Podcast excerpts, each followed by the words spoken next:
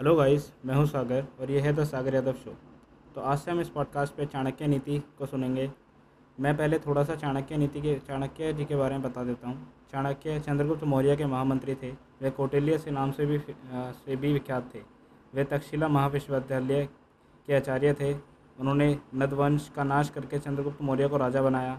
उनके द्वारा रचित अर्थशास्त्र नामक ग्रंथ, राजनीति, अर्थनीति, कृषि, समाज, समाजनादि आदि के महान ग्रंथ थे।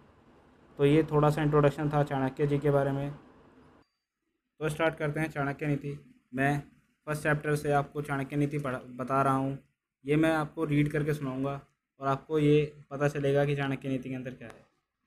चैप्टर वन स्टार्ट तीनों लोकों के पालन करने वाले सर्वशक्ति महान विष्णु को सिर से प्रणाम करके अनेक शास्त्रों में से निकालकर राजनीति समुच्चय नामक ग्रंथ को कहता हूँ, जो समुच्चय जो इसको विधिवत पढ़कर धर्मशास्त्र में प्रसिद्ध शुभ कार्य और अशुभ कार्य को जानता है, वह अति उत्तम गिना जाता है। मैं लोगों के हित की वांछा से उसको कहूँगा, जिसके, जिससे ज्ञान मात्र से सर्वज्ञा प्राप्त हो जाती है। निर्बुद्धि शिष्य को पढ़ाने से दुष्ट दुष्ट स्त्री के पोषण से और दुखियों के साथ व्यवहार करने से पंडित भी दुख पाता है। दुष्ट स्त्री मूर्ख मित्र, उत्तर देने वाला दास और सांप वाले घर में वास से ये मृत्यु स्वरूपी हैं। इसमें संशय नहीं रहना चाहिए। आपत्ति निवारण करने के लिए धन को बचाना चाहिए। धन से भी स्त्री की रक्षा की, रक्षा करनी चाहिए। सब काल में स्त्री और धनों से भी अपनी रक्षा करनी उचित है। विपत्ति निवारण के लिए धन की रक्षा करनी चाहिए। उचित है क्योंकि श्रीमानों को भी आपत्ति आती है।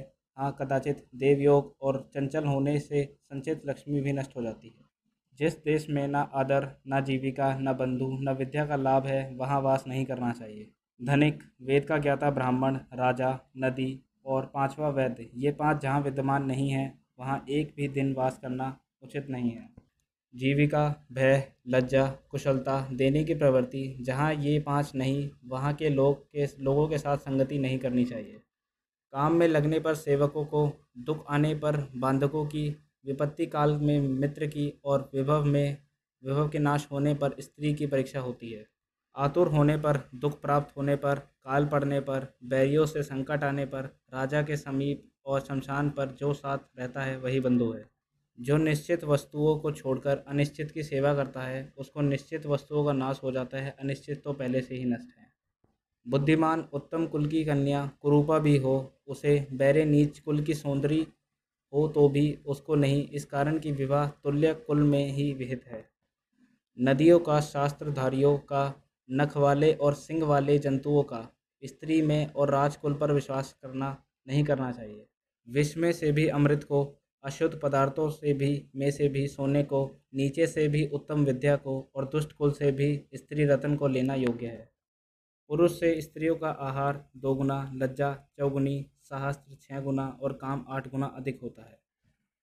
तो यह हुआ आज का पहला चैप्टर चाणक्य नीति का ख़त्म। मिलते हैं नेक्स्ट चैप्टर में कल इसी time. Thank you very much subscribe my channel the Sagar Yadav show thank you